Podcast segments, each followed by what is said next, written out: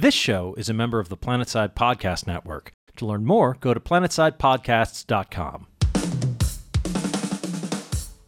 Welcome to I Shouldn't Have to Say This, where we discuss topics we believe deserve some critical and nuanced thinking. If you want to get in touch with us, you can email saythiscast at gmail.com or follow us on Twitter at saythiscast. Also visit saythiscast.pinecast.co for previous episodes.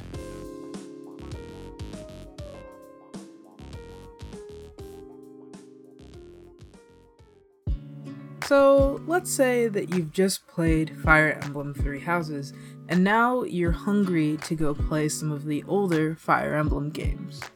You've heard good things about Path of Radiance, and so you decide that you will take out your old GameCube and track down a copy of Path of Radiance. After asking around at every GameStop and getting subsequently laughed out of every GameStop in town, you decide that it might be better to look online for a copy. So you hit good old Amazon and you give it a search. You see that the only three copies of Path of Radiance are $300. The most expensive one is $600 and is in mint condition. Now, you want to be a paying customer. You'd happily play a Nintendo 60 bucks to play Path of Radiance even though it's an old game. But Nintendo isn't selling it. These $300 copies of the game are your only option. And yet, even just as a matter of principle, that's not a price you're willing to pay. Particularly when the devs won't even see a dime of the proceeds. So now you have a dilemma. You can't get a physical copy for a reasonable price, and it's not for sale anywhere digitally. So, the only reasonable option you have here is to download an illegal copy of the game, a ROM. You know where to get it, you just don't like the idea of it. After all, you're a law abiding citizen and you like to pay for your art, but they've given you no option to. So, maybe I shouldn't have to say this, but go ahead and download the damn ROM. Hey, genre. Hey, Nicole. Welcome to I Shouldn't Have to Say This. This week, we'll be talking about piracy and more specifically about the ethics of piracy. Theoretically speaking, because neither of us has ever pirated anything a day in our lives. I have 25 subscriptions live currently, so I never have to pirate anything. It's an enormous economic strain. 50, get on my level. we can't eat. Exactly. We can't afford food or light. That's it. Damn right. I mean, I have to feed my dog before I feed myself, and she's the only one that eats. if you um haven't already noticed, we don't necessarily think that piracy is a huge problem. And there is a case for that. We don't just love crimes. yeah. We love some crimes. I love a lot of crimes. Yeah. I would not commit them. no. So, do you want to lay out the case or should I? Um, I actually want to say one quick thing. It was uh, that was funny. Just before we started recording, we were talking about the subject, and you're like, "So, are you ready to disagree with me?" And I'm like, "Why?" You said, "I don't you not like piracy?" I'm like, "What are you talking about?" Yeah. I was gonna start this uh, podcast off with, "Are you ready to disagree with me?" Um, like, no, but it didn't. But it didn't pan out that way because he agrees with me. Yeah, we both looked up the same studies. so, to um couch our argument, let's um go over the argument of people who really hate piracy a lot. Hmm. Their argument is when you pirate things, you're stealing revenue from the artist. Therefore, it is wrong to pirate because you're taking money out of the artist's hands, and also stealing is wrong. Piracy is not a victimless crime. You wouldn't you wouldn't download a car, would you? Yes. Damn right. I would download the fuck out of a car unironically, but anyways, this argument seems pretty standard at first glance. I mean, stealing is wrong. You shouldn't pirate shit because it's just morally unethical and because people need to make money in order to live. And right. um to some degree this is a valid argument. There are some people who, if you pirate their work, you legitimately hurt them. However, for the vast majority of media, piracy is in fact a victimless crime. Or rather, the victim is a massive corporation who doesn't need that money that much from you. When I pirate, theoretically, and I don't pirate music, this is true. I don't. So if I were to pirate, say, Kanye West album because the music slap but his personality don't. I would be taking money out of Kanye West's pocket. However, Kanye is rich. Really fucking rich. so rich. So goddamn rich. Buy an island rich. And there's nothing that any individual actors could do in order to seriously affect his success, economically speaking. In a study from Launch Leap, they surveyed a sample group of millennials 18 to 35 in I think this was in 2018 mm-hmm. and the study showed that around half of millennials of this age pirate stuff. So that means that there's an entire half of like this gigantic demographic that doesn't even account for like the boomers or the zoomers that doesn't pirate things or doesn't admit to it at least. And that's pretty good. In the numbers of people who listen to Kanye West's music, half of his audience is enough to line his pockets a thousand times over. Similarly, if you pirate a Disney movie, Disney will hurt for nothing because they sell a lot of fucking movie tickets and a lot of DVDs. They don't That's care if you pirate it. I mean, theoretically they do, but also you're not personally going to sink the industry by pirating things. If if only. If Honestly. if pirating could could shut Disney down, I would say go to this is a call to action, but it's not, so don't do it. And it wouldn't. The only reason why Disney cares about piracy is to protect their brand and to protect their copyright. That's that's the only reason. That's the only reason why any company cares about it, really. That's right. But in this, you come to our second tier of an argument. The majority of people who pirate media tend to be pretty big consumers of media through legal means. For instance, your friend who has like 5011 ROMs on his computer that he downloaded from insert ROM site here probably buys a lot of games. His Steam account probably has a lot more games than yours. And that's because people who pirate shit tend to like media a lot. And that coincides with the number about 70% of people report that they would rather access media without stealing, without piracy. People generally want to pay for the media they consume and enjoy. When they don't, there are two things going on, or three. Number one, they can't afford it. And if you can't afford it, you shouldn't get to watch it or consume it or whatever, but I don't care. Yes, you should. Let the poor people play Call of Duty. Number two, they can't access it. So there's a game that I personally love called Zoids Legacy. It was a Game Boy game, a Game Boy Advance game. It came out a long time ago. And back then, the Zoids IP was the intellectual property of a company that was absorbed into another. And then the company that developed Zoids Legacy no longer exists, I believe.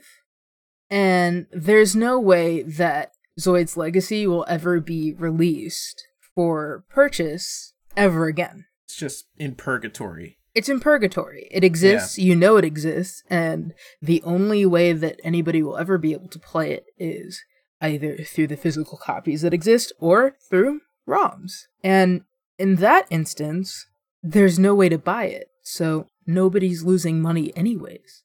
If you don't make a product available, but somebody else does, it's unfair to ask them not to buy that product because you can't be helped to bring the product out. Like, That's right. And if there's a cost analysis involved, which I believe there is, what's the fucking point? You're not losing money. The only person who makes money on uh, gray market sales of any sort of media are the people who are passing the physical copies around. That's right. The uh, company that d- that made the product never sees a dime. There's no point in paying some schmuck $90 for a game unless you just want to have it as a collector. This is something that I feel very strongly about uh, when I hear about people pirating. There's archiving. There are games, there are TV shows, there are movies that you just can't get. It's just they're they're out of print. Uh, there's the companies that own the copyright have no reason to re- to re-release them uh, because they've done the cost analysis and they said no, you know what, it's gonna cost too much to have this in market. So uh, there are there are TV shows that were amazing that were pieces of art that you just wouldn't be able to get legally and you have to if you want to watch them if you want to experience that art then you'll have to watch them illegally Yeah. and that is the only way that you can watch these things that people have put so much love and so much work into that's the only way because the last release was on on dvd in like 1998 Yes. And working off of that point, there's a similar phenomena in the games industry and also in another branch of like the TV industry and like the anime industry. The anime industry didn't always look like what it looks like today. We get a lot of stuff in the United States through Crunchyroll and uh, VRV and other streaming sites that didn't exist 10 or 20 years ago. And we didn't get a lot of anime, and we didn't get the best version of a lot of anime Mm. we'd get really trashy for kids translations that changed the the order that things aired in or like the general concepts You'd get the worst product or for instance in the game industry you have mother 3 a nintendo ip it was a game boy advance game it's in the mother it's the third entry in the mother series also known as earthbound that game fans have been asking for since it came out in Japan. And throughout the years, even though huge numbers of people have signed petitions stating, like, I'll buy this if you put it out, Mm-hmm. and Nintendo hasn't done it.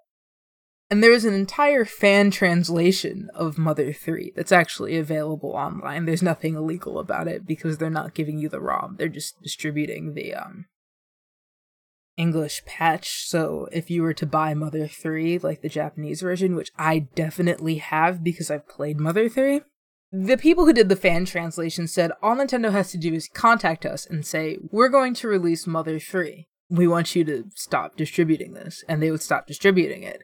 And even more so, that they've made their incredibly accurate and incredibly good and complete fan translation available for Nintendo to take and use for their own purposes.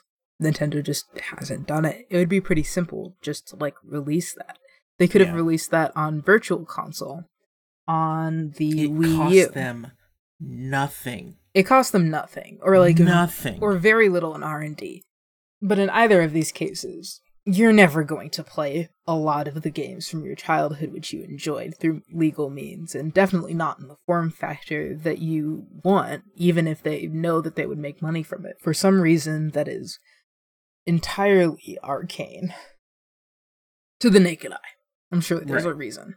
And so, in this situation, getting back to our list, availability is a huge reason why people pirate things. If you don't make a product available to people, but they want to play it either for nostalgia or they want to save it for the sake of archiving and keeping a historical document of the games that will eventually cease to exist. Games don't last forever, physically speaking. The, par- the cartridges, once the battery goes, they could corrode. Most people don't remove those from the cartridges, and furthermore, you're dealing with a physical cart. Shit happens to that. So the only way to preserve those is through digital form. plus the the machines that play those cards they they deteriorate as well you know what perfect example 8 track if you have your favorite 8 track cassette or if you have laser disc and there was something that was only released on laserdisc and you have the the media you just can't find a thing to play it on and a thing to play it on that would actually allow you to hook it up to a TV or something. What do you do? Exactly. It's never been released legally uh, other than on Betamax, you know. this is actually an issue in the with big fans of Star Wars because all of the copies of Star Wars that you can legally obtain are the versions with that have been changed from the original filming. So, if you want to watch Star Wars, like the original Star Wars, which is a cultural touchstone, if you want to watch it in its original form, you you can't unless you have a VHS, a laser disc, or the original 35 millimeter film. It's it's crazy. Yeah. And also, this is to say nothing of the fact that media conglomerates are notoriously bad at keeping up with like the um The current technology. well with preserving their media. So Yes. like in terms of the film industry, we have probably about 50% of the films that were ever made. 50% are lost to history. There was a gigantic fire in Universal Studio in the 20th century early on, and we lost a lot of films in that. They don't exist. The only way that it could conceivably come out would be if somebody were to find it in their um attic or some shit. Yeah. There have been a lot of uh people that have run theaters in the past that just kept prints of of movies. Uh because they just the way that it worked is they sent out the prints of the movies, they they played them and then the company was like, "Cool, that's it." So they just have print like some people just have prints of these amazing movies just in their attic yeah. just collecting dust and literally literally crumbling They don't exist anywhere. they don't yeah And if you were to take that and you were to try and upload it online so more people could enjoy this thing that this company probably didn't even exi- knew existed, they might come after you for that. so yeah while archiving is incredibly important obviously. Uh, there is still more about the preservation of the original piece of art. And i think there's a example that you wanted to bring up? Neon Genesis, yeah that's it. The seminal piece of weeaboo culture.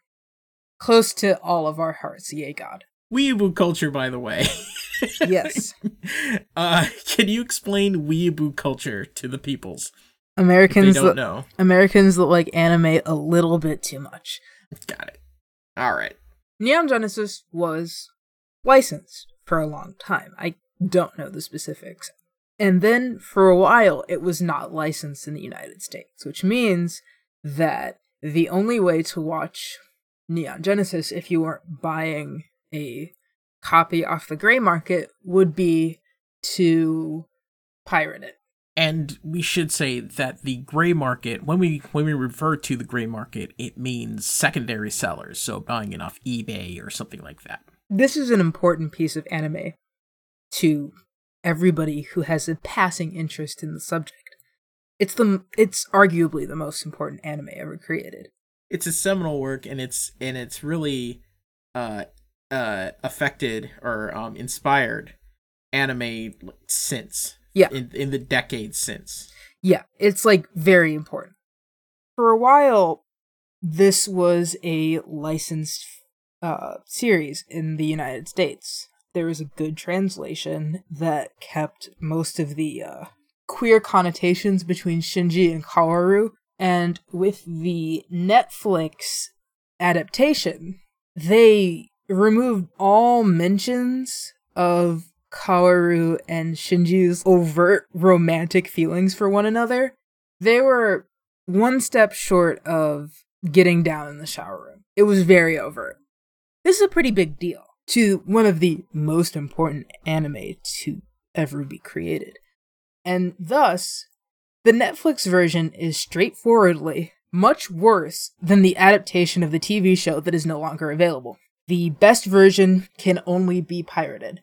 And honestly, I don't see a problem with pirating the superior version to the clearly, objectively so, worse version that's also kind of homophobic on Netflix. Mm. if you can't be helped to offer a product as good as the one that you can obtain for free, why should anybody pay for it? Yeah. That goes back to why people prefer watching Netflix to watching like any one of the uh, TV show sites that you can pirate off of. The viewing experience on those websites is terrible. It's piss poor. Full of viruses. Full of viruses. It's disgusting. If at all possible, nobody wants to do that. And what helps is that Netflix also is a really good viewing experience. It keeps track of what you were watching. It makes it really easy to find your place or like go back and watch other things and it also suggests new things for you to watch based upon what you've already watched. It makes it nice and pleasant to watch things. And the quality Whereas- is great. yeah. Let's not Whereas these other sites that I don't know the name of, I've never been to one, are unpleasant, difficult to watch, low quality, but free. So it's pretty easy to beat them if you're the legal owner to the IP. All you have to do is beat them. Just beat them.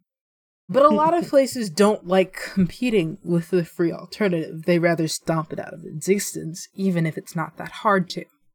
And that brings us to Nintendo, the behemoth. The weirdest about copyright laws in the entire gaming industry. Um, Nintendo is one of the weirdest companies on earth.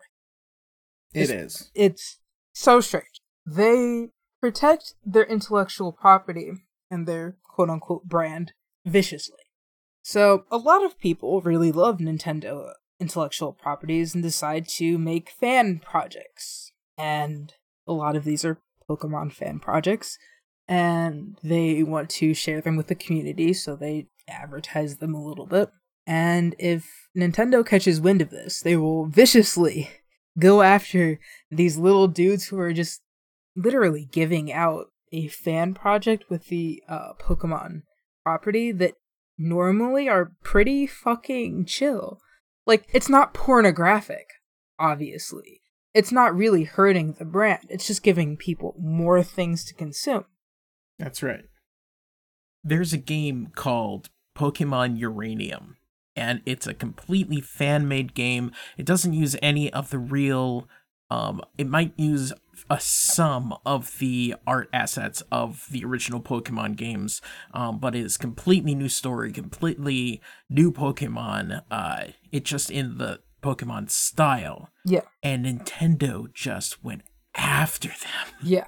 Or there is a game called Pokemon Prism, which was a crack of the old Pokemon Silver or Gold um games, but like it retooled them completely and it created a completely different game from the assets available.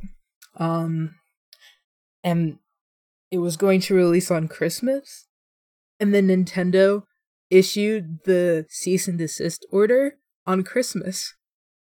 Oh no! On Christmas Eve. oh no!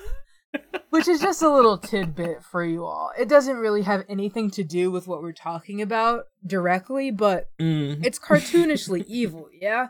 Um and the thing is Nintendo might not want to compete with these other games because they kind of know um there's more passion and thought in these games maybe or something like that. I don't know. I'm not saying anything about nintendo here. Um i really like nintendo. I'm sitting here surrounded by my switch my 3ds my super nintendo mini. I fucking love nintendo. But they do have this weird thing about piracy. So in conclusion piracy is a victimless crime. It um truly affects nobody. People pirate things for lack of availability, or because they're poor, or because the product that's being offered to them legally sucks ass compared to the one that they can get for free. And it just seems like it doesn't matter. Um, that much. But I've talked a lot. I think about this a lot. Thoughts, genre. I think that you summed a lot of it up, uh, uh, especially broad strokes, like very well. Something uh, else I want to bring up, and a lot of the information that we're going to be talking about, or that we have been talking about, if you look in the description of the podcast, there are going to be links and if for more information to studies and everything like that. So if you're interested in learning more, please uh, be sure to look there. One of those links is going to be to a site talking about a study with Harvard lawyers. There was a study on the Harvard campus for uh, lawyers that are taking a master's program, and they asked those lawyers, uh, "Is it ethically acceptable to pirate?" And most of them said yes, it's fine if it's for personal use or educational use not for and they were very they were very against commercial use which i'm very Me too. i, I very much uh, agree with if you're going to pirate a movie and then show it to a crowd of people and charge money for it don't do that Yeah. that's that no don't do that there's a reason there are ip rights hmm and that is why there are ip Yeah. rights that is exactly why I had a uh, massive uh, caveat that I wanted to mention on the same vein. I'll let you finish though. so most of them were fine with pirating.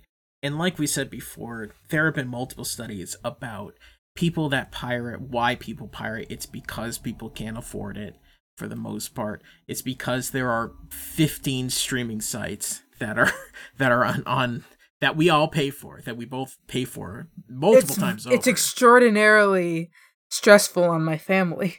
yeah, we can barely feed our cats here, but you know, we need to follow these laws, clearly. Rule of law. Can't argue with it.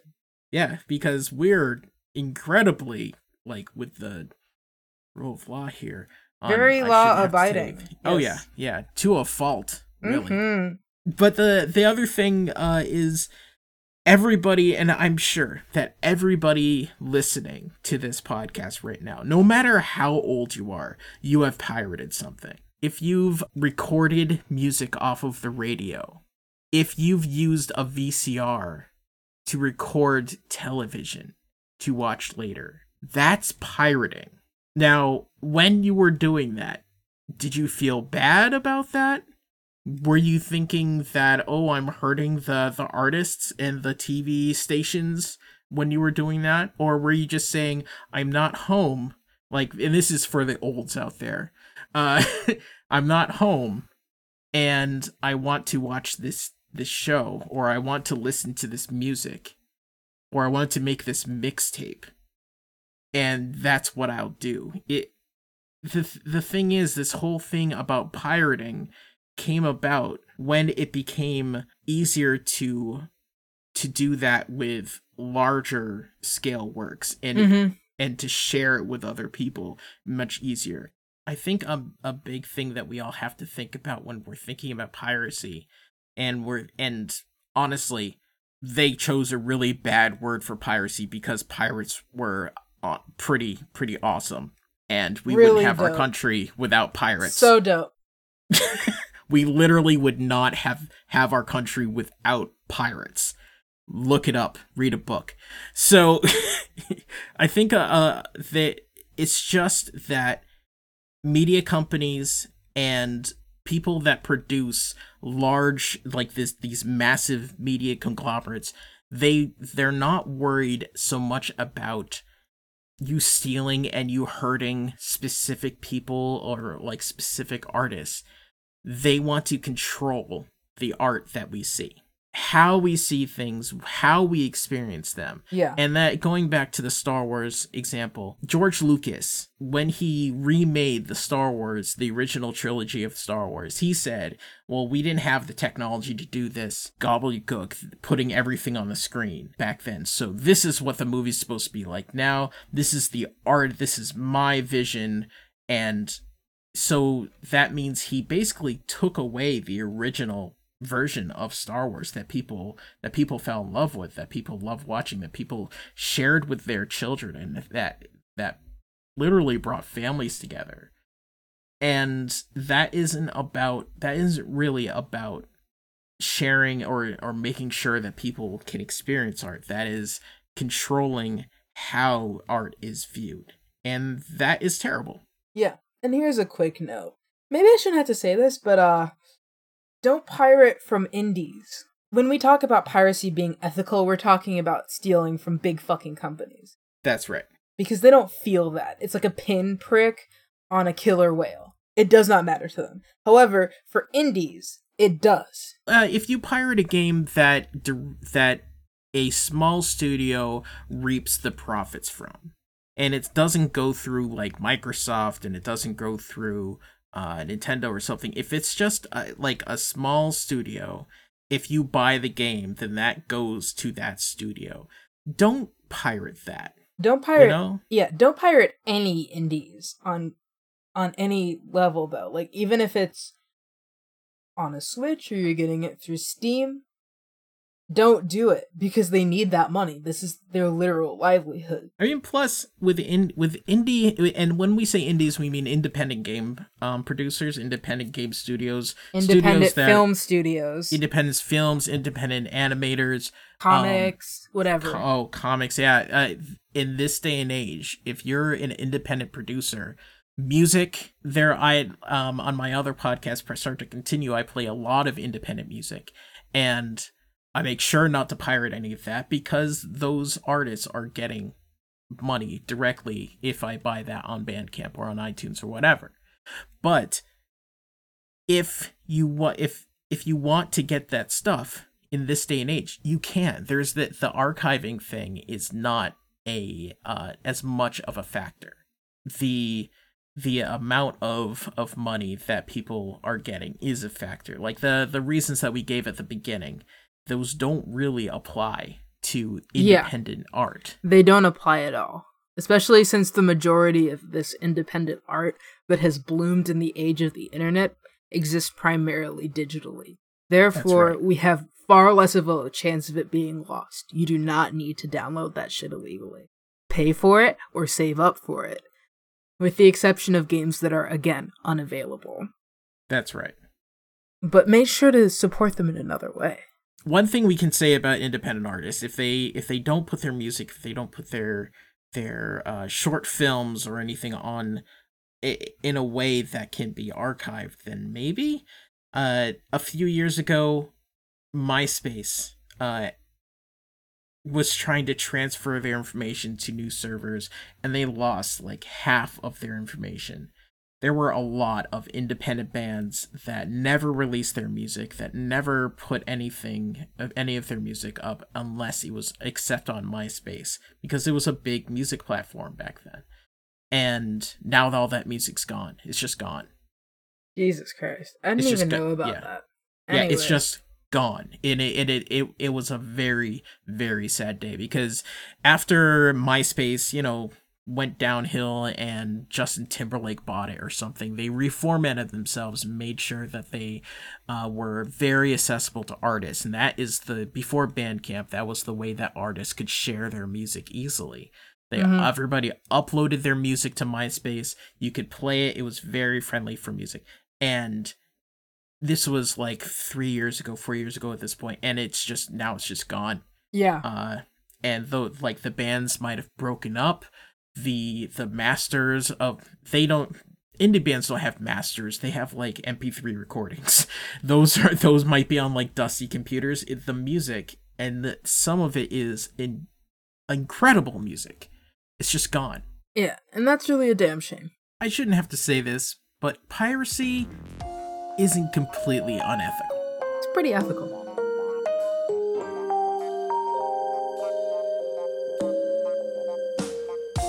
Now is the time of the show where we talk about happy things, joyful things, wondrous things. Nicole, what is good in your life? I realized today as I was at the gym pumping iron, um, that I've been offline a lot lately. Nicole is incredibly Chad. I started working out two months ago, and I work out twice a week. I'm jacked, bro. Nice. But I've been off offline a lot. Haven't spent as much time on Twitter. I have been spending a lot of time on YouTube, but generally I've been throwing myself into more leftist literature and content and video games and my family and friends, and that has been really good for my mental health.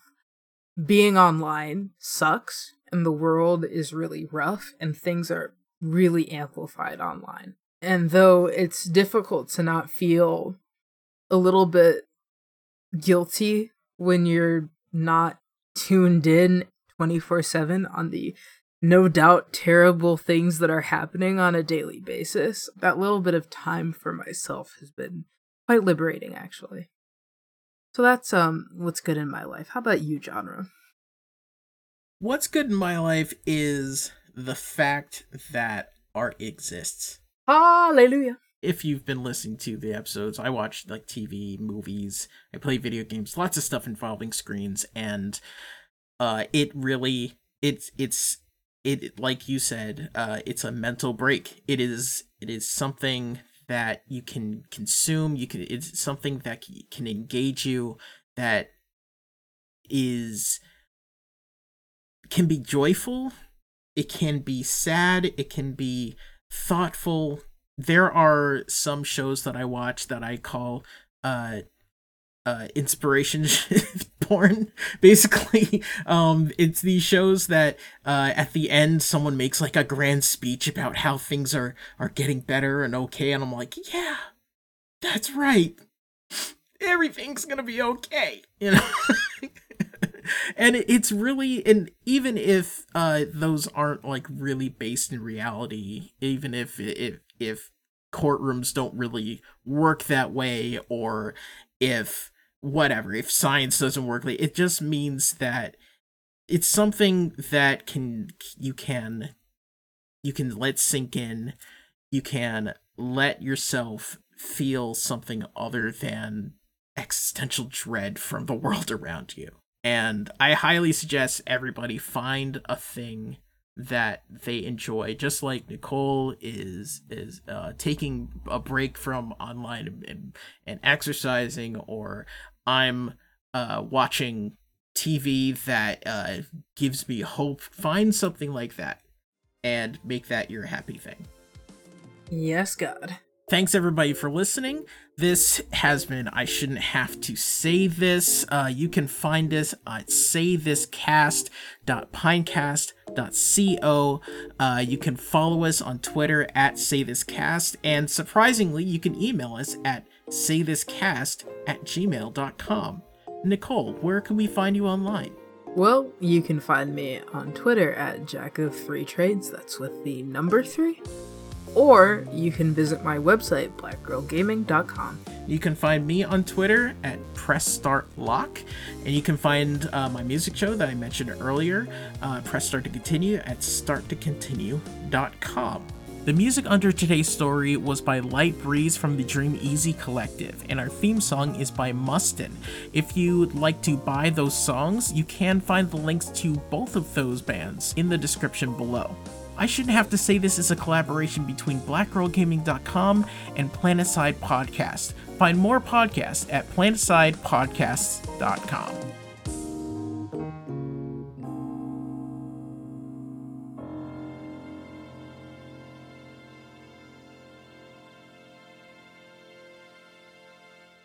Hey, genre. Hey Nicole, How you doing? I'm good. How are you? Drunk and bloated. And everyone, oh my welcome. Oh my god. you want me to re-record that?